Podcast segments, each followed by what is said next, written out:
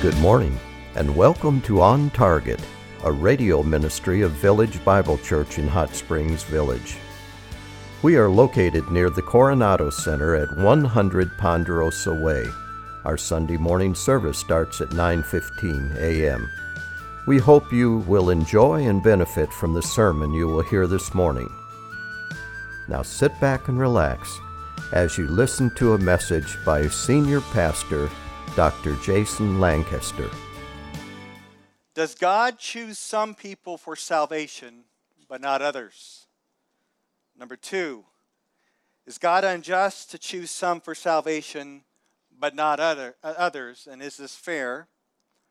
Number three, how can God still blame or hold humans accountable if he chooses some for salvation, but not others? Number four, does the Bible teach double predestination? God chooses some to be saved and others to be condemned. Number five, how do you know if you're one of God's chosen elect? How many of you want the answers to those questions? Absolutely. But before we jump into those answers, you have to understand context. And the context of Paul's overall argument of chapters nine through eleven. Because most of the blessings that we are experiencing in the church were first promised to Israel. And the issue is, if God didn't come through and fulfill his promises to Israel, how will he know that he will come through and fulfill his promises to us? And so the overall argument is that God has indeed come through on his salvation promises to Israel, and so he will indeed come through on his salvation promises for us, the church. This is key. So here is the argument in three parts, big picture. Part one, chapter nine. God does not elect everyone within Israel for salvation, but only a remnant. Chapter ten is part two. Israel was responsible for failing to believe in the Messiah. And part three, chapter eleven, God is still saving some Jews today, and there will be a greater ingathering in the future. Now, we're going to be going there over the weeks to come. We're in the midst of part one, chapter nine. God does not elect everyone within Israel for salvation, but only a remnant. Now, Paul started out his argument last week by showing that God does not save Jews simply because of their physical descent, but because of his sovereign choice. If you remember, we kept on saying it's not about race, it's about grace. He never promised to save every single individual in Israel, but only those chosen by his grace. And there has been a pattern in the Old Testament, and is still a pattern today, to save a remnant of Jews by the gospel. Now let's see a little bit of this context in Romans chapter nine. We're going to start by jumping to verses twenty-four through twenty-nine, if you want to do that with me. Verses twenty-four, even us whom he also called, not from among the Jews only, but also from among the Gentiles, as he says also in Hosea, I will call those who were not my people, my people, and her who is not my beloved, beloved. And it shall be that in the place where it was said to them, you're not my people, there they shall be called sons of the living God. These are Old Testament verses applied to the salvation of the Gentiles in the gospel. Through God's sovereign choice, the Gentiles have become a part of God's people through faith in Jesus. But some Jews are also being saved in Jesus. Look at verse twenty-seven. Isaiah cries out concerning Israel. Though the number of the sons of Israel be like the sand of the sea, it is the remnant that will be saved. For the Lord will execute his word on the earth thoroughly and quickly. And just as Isaiah foretold, unless the Lord of Sabaoth had left to us a posterity, we would have become like Sodom and would have resembled Gomorrah. Because the Lord has intervened in salvation, there are some Jews who are saved in Jesus.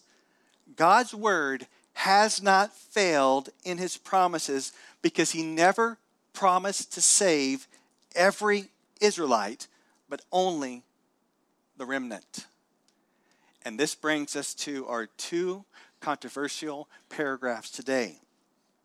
It's as if Paul anticipates the objection from his hearers that God has chosen some Jews to be saved and not others. That people would have a problem with that. So what he does is he pauses his argument and almost takes a sermon time out like I like to do, and he deals with the issue of God's justice and righteousness. So let's start to work through our questions. Question number one.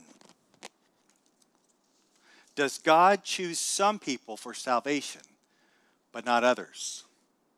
Now, we touched on this last week, and I want you to see that God chose Isaac over Ishmael and Jacob over Esau. So turn back to chapter nine, verses ten through thirteen. Look at that. Start in verse ten. And not only this, but there was Rebekah also, when she had conceived twins by one man, our father Isaac. For though the twins were not yet born and had not yet done anything good or bad, so that God's purpose according to his choice would stand, not because of works, but because of him who calls, it was said to her, the older will serve the younger, just as is written, Jacob I loved, but Esau I hated. Jacob's salvation was not based upon human works. Did you notice that? Jacob was a mess, but it was upon God's selection. Now, what you will hear people push back and say is that God looked into the future and he saw that Jacob was going to have faith, and so God picked him. And the argument goes that God sees before the foundation of the world who is going to respond to the gospel and have faith, and so he picks them, he chooses them, he predestines them to salvation. Now, the only problem is that the Bible doesn't teach that. And if the Bible taught that, what is the point of these verses? Because these verses are objections. But if God looked into the future and saw who was going to have faith, and then he picked them, to us, that seems fair. But the argument here and the pushback is, because the way God does it, it doesn't seem fair. Because it seems like God picks and chooses who he wants based upon his sovereign choice in election. That God chooses those he is going to save. And the Bible consistently brings across that election predestined message that yes, God chooses some people for salvation, but not others. Now you may say, Pastor, what you just said is an evangelism killer. Because why share the gospel if the elect are going to be saved? Well, get this.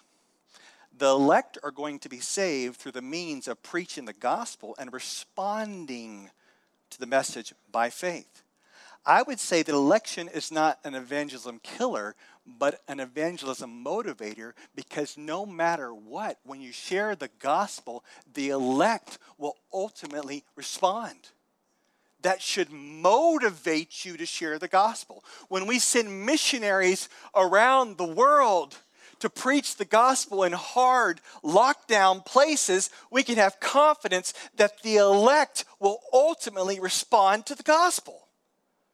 When my daughter starts working for a church in, in uh, the rich part of Chicago this fall, where we are told that it's hard for rich people to enter the kingdom of God, how is that even possible? We know that those who are the elect will hear the gospel and will for sure respond to the gospel. When my other daughter goes to Salt Lake City this summer and she is talking to Mormons who are held in grips to this satanic cult, we can know for sure that those who are elect, though they may now be in bondage, when they hear the gospel, they will respond.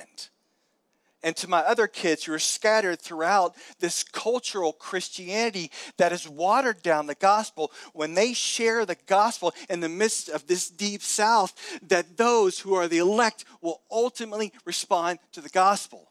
So to me, election is not an evangelism killer. It's an evangelism motivator, because no matter what, the elect will respond to the gospel and put their faith in Jesus, and it's up to us to share it.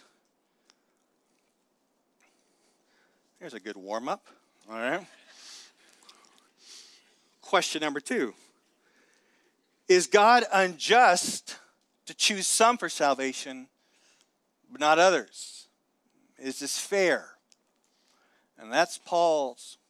He anticipates this question. And look what he says. You're not going to like this. Look what he says in verse fourteen. What shall we say then? There is no injustice with God, is there? May it never be. Well, if God's choosing some and not others, that's not fair. It seems unjust. And, and Paul says, no, no, no, no. There is no injustice on God's part by choosing one individual over another for salvation. Paul's basically saying, he's God. He can choose who he wants. He can do what he wants. And, and to prove his point, he takes it even further to God's self-revelation to Moses in Exodus thirty-three. Remember where Moses asked to see God's glory? So God passed by and proclaimed his character. Look at, look at verse fifteen. For he says to Moses, I will have mercy on whom I have mercy, and I will have compassion on whom I have compassion. It is with the sovereign prerogative of God to have mercy and compassion on whom he chooses. It's not about human initiative that prompts God's mercy, but as we see in verse sixteen, it does not depend on the man who wills or the man who runs, but on God who has mercy. It's not about human desires or efforts that prompt God's mercy, but his mercy is prompted by his own sovereign desire and choice. Remember, God chose Jacob over Esau even before they were born and had not, done nothing either good or bad. Humans don't activate God's salvation. It's his sovereign choice. Now, what about for those he hardens? Well, the flip side also holds for those he hardens. Look at verses seventeen and eighteen.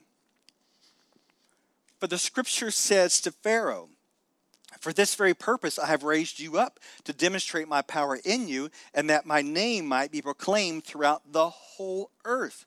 So then, he has mercy on whom he desires, and he hardens whom he desires. Harden has the idea of keeping someone unresponsive to God and his work. And the example here is Pharaoh. He was the one who refused to let the Israelites go from the slavery in Egypt.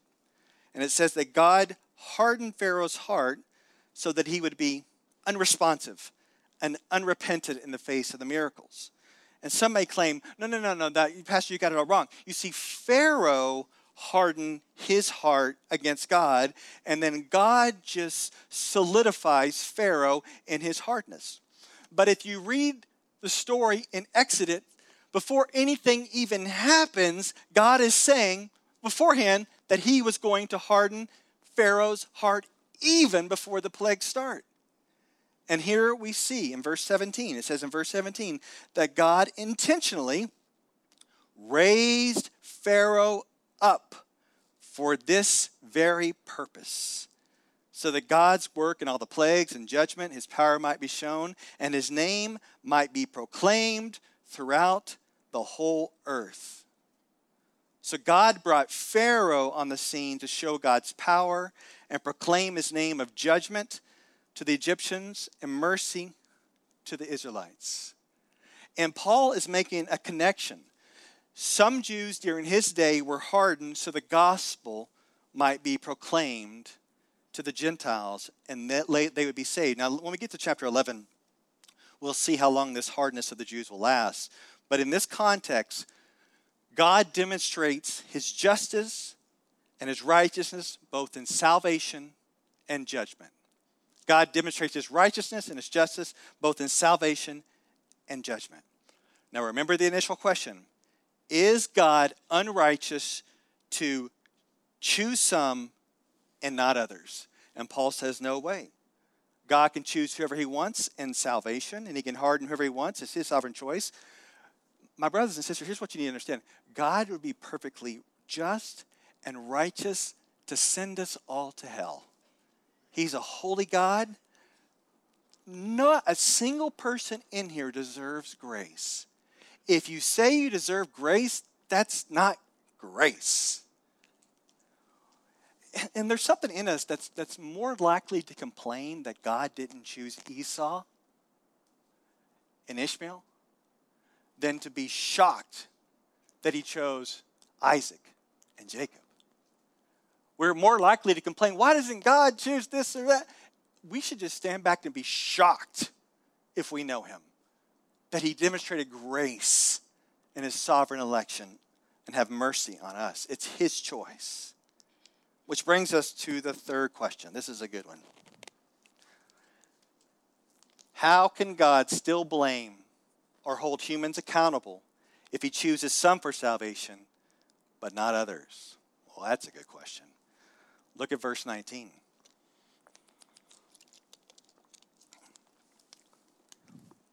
You will say to me then, why does he still find fault? For who can resist his will? If God is picking and choosing based upon his sovereign choice, then we're not really at fault, right? I mean, why blame us? Why hold us accountable? Now, that's a great question Paul even asked here. And Paul is not going to make you feel better with the answer. He's just not. He's not trying to make you feel good. Look what he says in verse twenty. On the contrary, who are you, O man, who answers back to God? Ooh, that's a strong response. If someone is saying, God, why are you doing it like this? It's not fair. Why do you still hold us accountable for our choices if you're the one electing? And Paul's like, who are you? Who are you to talk back to God? Who are you to challenge God? Now, it's not, he's not talking to you who are trying to be sincere and investigate this. He, he's going after the one who's saying, God, it, you should not have done it this way. It's at the one who's shaking his head at God and essentially wondering if God is blowing it for the way he is running his world. And Paul elaborates back in, back in verse twenty. On the contrary, who are you, O man, to answer back to God? The thing molded will not say to the molder, why did you make me like this? Will it? Or does not the potter have a right over the clay to make from the same lump one vessel for honorable use and another for common use? Now he brings into uh, play a very familiar Old Testament analogy of the potter and the clay. And the potter is God, and the clay, it's you. It's humans. And if he's the potter, he can do whatever he wants with the clay. And he can make some of it into honorable use, like a, a chalice, that'd be great, or for common use, like a latrine or a potty. In the same way, he's a potter. He can choose some to be saved and others not to be saved. And no one has the right to shout at God, why have you made me like this? God is God. And he can do what he wants. Now, and I, I got to pull back for a moment now because some of you are really thoroughly freaking out and confused because this is chapter nine. We're going to get into chapter ten. And we're going to talk about responsibility and believing and all that. Because at the same time as saying all this stuff that we are saying about elections, humans are responsible for hardening their hearts against God. We'll see over the next two weeks the Jews who did not embrace the Messiah are personally accountable for their lack of faith. And those who re- refuse to believe today will be judged. And in the way you might not like it at all, but God's sovereign choice and human responsibility go together and are compatible. Both are taught in scriptures. And if you would say, no, they both can't go together, they contradict, who are you, oh man, to talk back to God? Fourth question, does the Bible teach double predestination? God chooses some to be saved and others to be condemned. Now, the short answer is yes, but not in the way that you may think. You, in your mind, may think, okay, we've got one hundred people lined up here, and God's like, you're in, you're out, I pick you, I pick, nope, not you, duck, duck, goose, you know, you're in, you're out, I pick you. And, and you may assume that all of these one hundred people are neutral, and God is just picking some and, and leaving other of the neutral people. Now, now, the problem is no one is neutral. We're all sinners under the wrath of God. And God would be totally fair to take all one hundred and keep us all out altogether. But in mercy, he chooses some rebellious sinners to be saved, and he lets others continue to go on their chosen road of destruction. So it's not a choosing in the same way. That's why I think that the language of double predestination may not be helpful, because those who are chosen for salvation are chosen because God intervenes in mercy. And those who are condemned are left alone on the road they have chosen. And you may say, why did God do it this way? And, and in my, my opinion, this is the most controversial part of the whole thing here in chapter nine. You may ask the question, why did God set it up this way? I mean, there's some of you that have never, ever read these verses in the Bible and thought about it. But if you ask yourself the question, why did God choose some and not others? This is, this is, this is the most controversial. Verse twenty-two. What if God, although willing to demonstrate his wrath and to make his power known, endured with much patience vessels of wrath prepared for destruction? And he did so to make known the riches of his glory upon vessels of mercy, which he prepared beforehand for glory. What? It seems like he's saying that God didn't wipe out Pharaoh right away, but raised him up to highlight God's power and wrath and mercy. Did you see it there in verse twenty-two? It says, so God endured with much patience vessels of wrath prepared for destruction. So let's, let's take the first part, okay? God desiring to highlight his wrath and power, he endures with those who are not saved, who are not part of the elect. And so the, the, the most troubling question of all, so if you want to write down the most troubling question of all, is that why would God create humans that were already destined for hell? Whew. How about that for a question? Why would he create? And you go, yeah, that's a great question. Is it answered? Uh, yeah. Look at verse twenty-two again. He did this, and it says here, to demonstrate his wrath and to make his power known. God is showing you part of his character, and he did this in order to show you his justice in punishing sinners. They are justly getting the condemnation they deserve as God displays his power and wrath in judgment. Now that, that's hard to accept. That's hard to understand and get your mind around. Uh, Wayne Grudem uh, really helps me out. He says this. He says, we must never begin to wish that the Bible was written in another way or that it did not contain these verses. We are obligated both to believe it and accept it as fair and just of God, even though it still causes us to tremble in horror as we think of it. So God is putting his wrath on display and the condemnation of sinners. But the flip side of this is that he's also showing his mercy toward his people. Look at verse twenty-three. And he did so to make known the riches of his glory upon vessels of mercy, which he prepared beforehand for glory. In other words, God's wrath is the backdrop in which we can see the highlight of his mercy.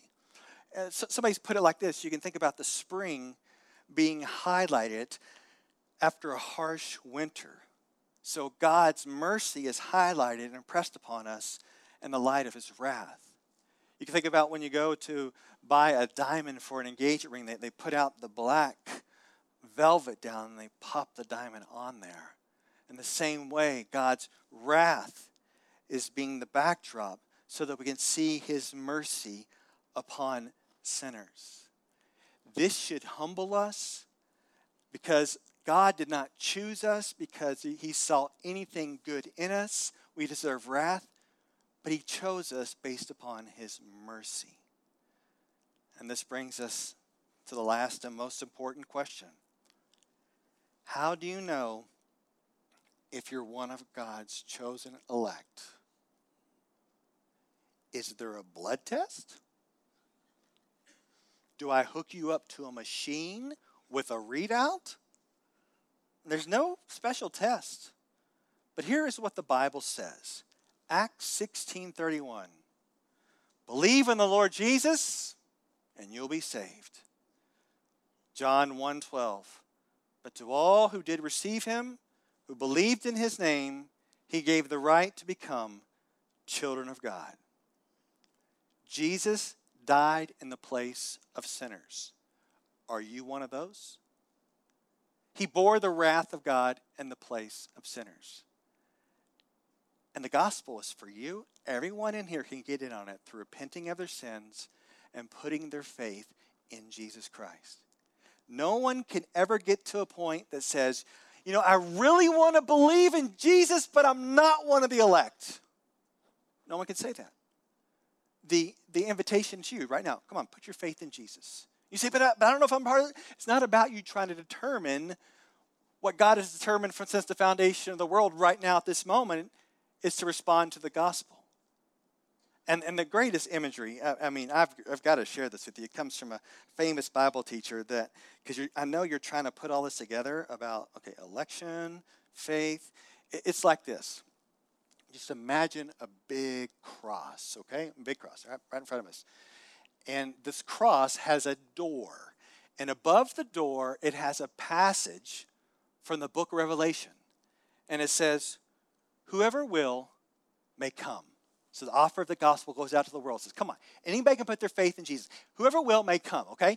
And, and let's say a person responds to Jesus. They walk through the door, and as they glance back, they see above the door on the inside a passage from Ephesians that says, chosen in Christ before the foundation of the world. And that's it right there. We don't know who the elect are. We just throw it out there. The gospel goes out to everyone.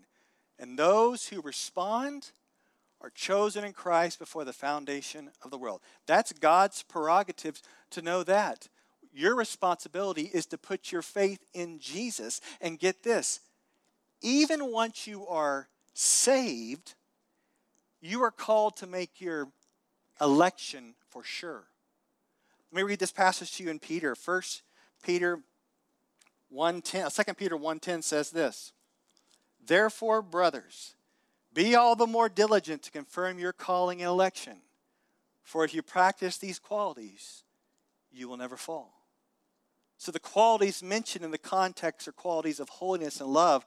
And the elect are saved by grace alone, through faith alone, and the finished work of Christ alone. And those who are saved will bear fruit in lives of holiness and loving other people. And so if you say that you're saved by grace alone, through faith alone, and the finished work of Christ alone, and yet there is no indication of fruit in your life, there's no indication of love in your life, you're steeped in sin, I cannot give you affirmation of your salvation because those who are saved will have some semblance of acting saved.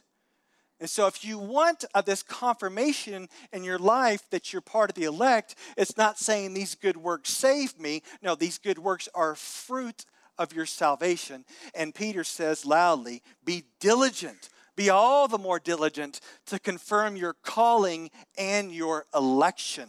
For if you practice these qualities, you will never fall. We hope you enjoyed this message. It was preached recently at Village Bible Church. You can hear this message or let others know about it by visiting our website at v b c h s v dot org or call us at nine two two, two two two oh four oh four. Guided by God's. Meanwhile, have a blessed day as you walk along the way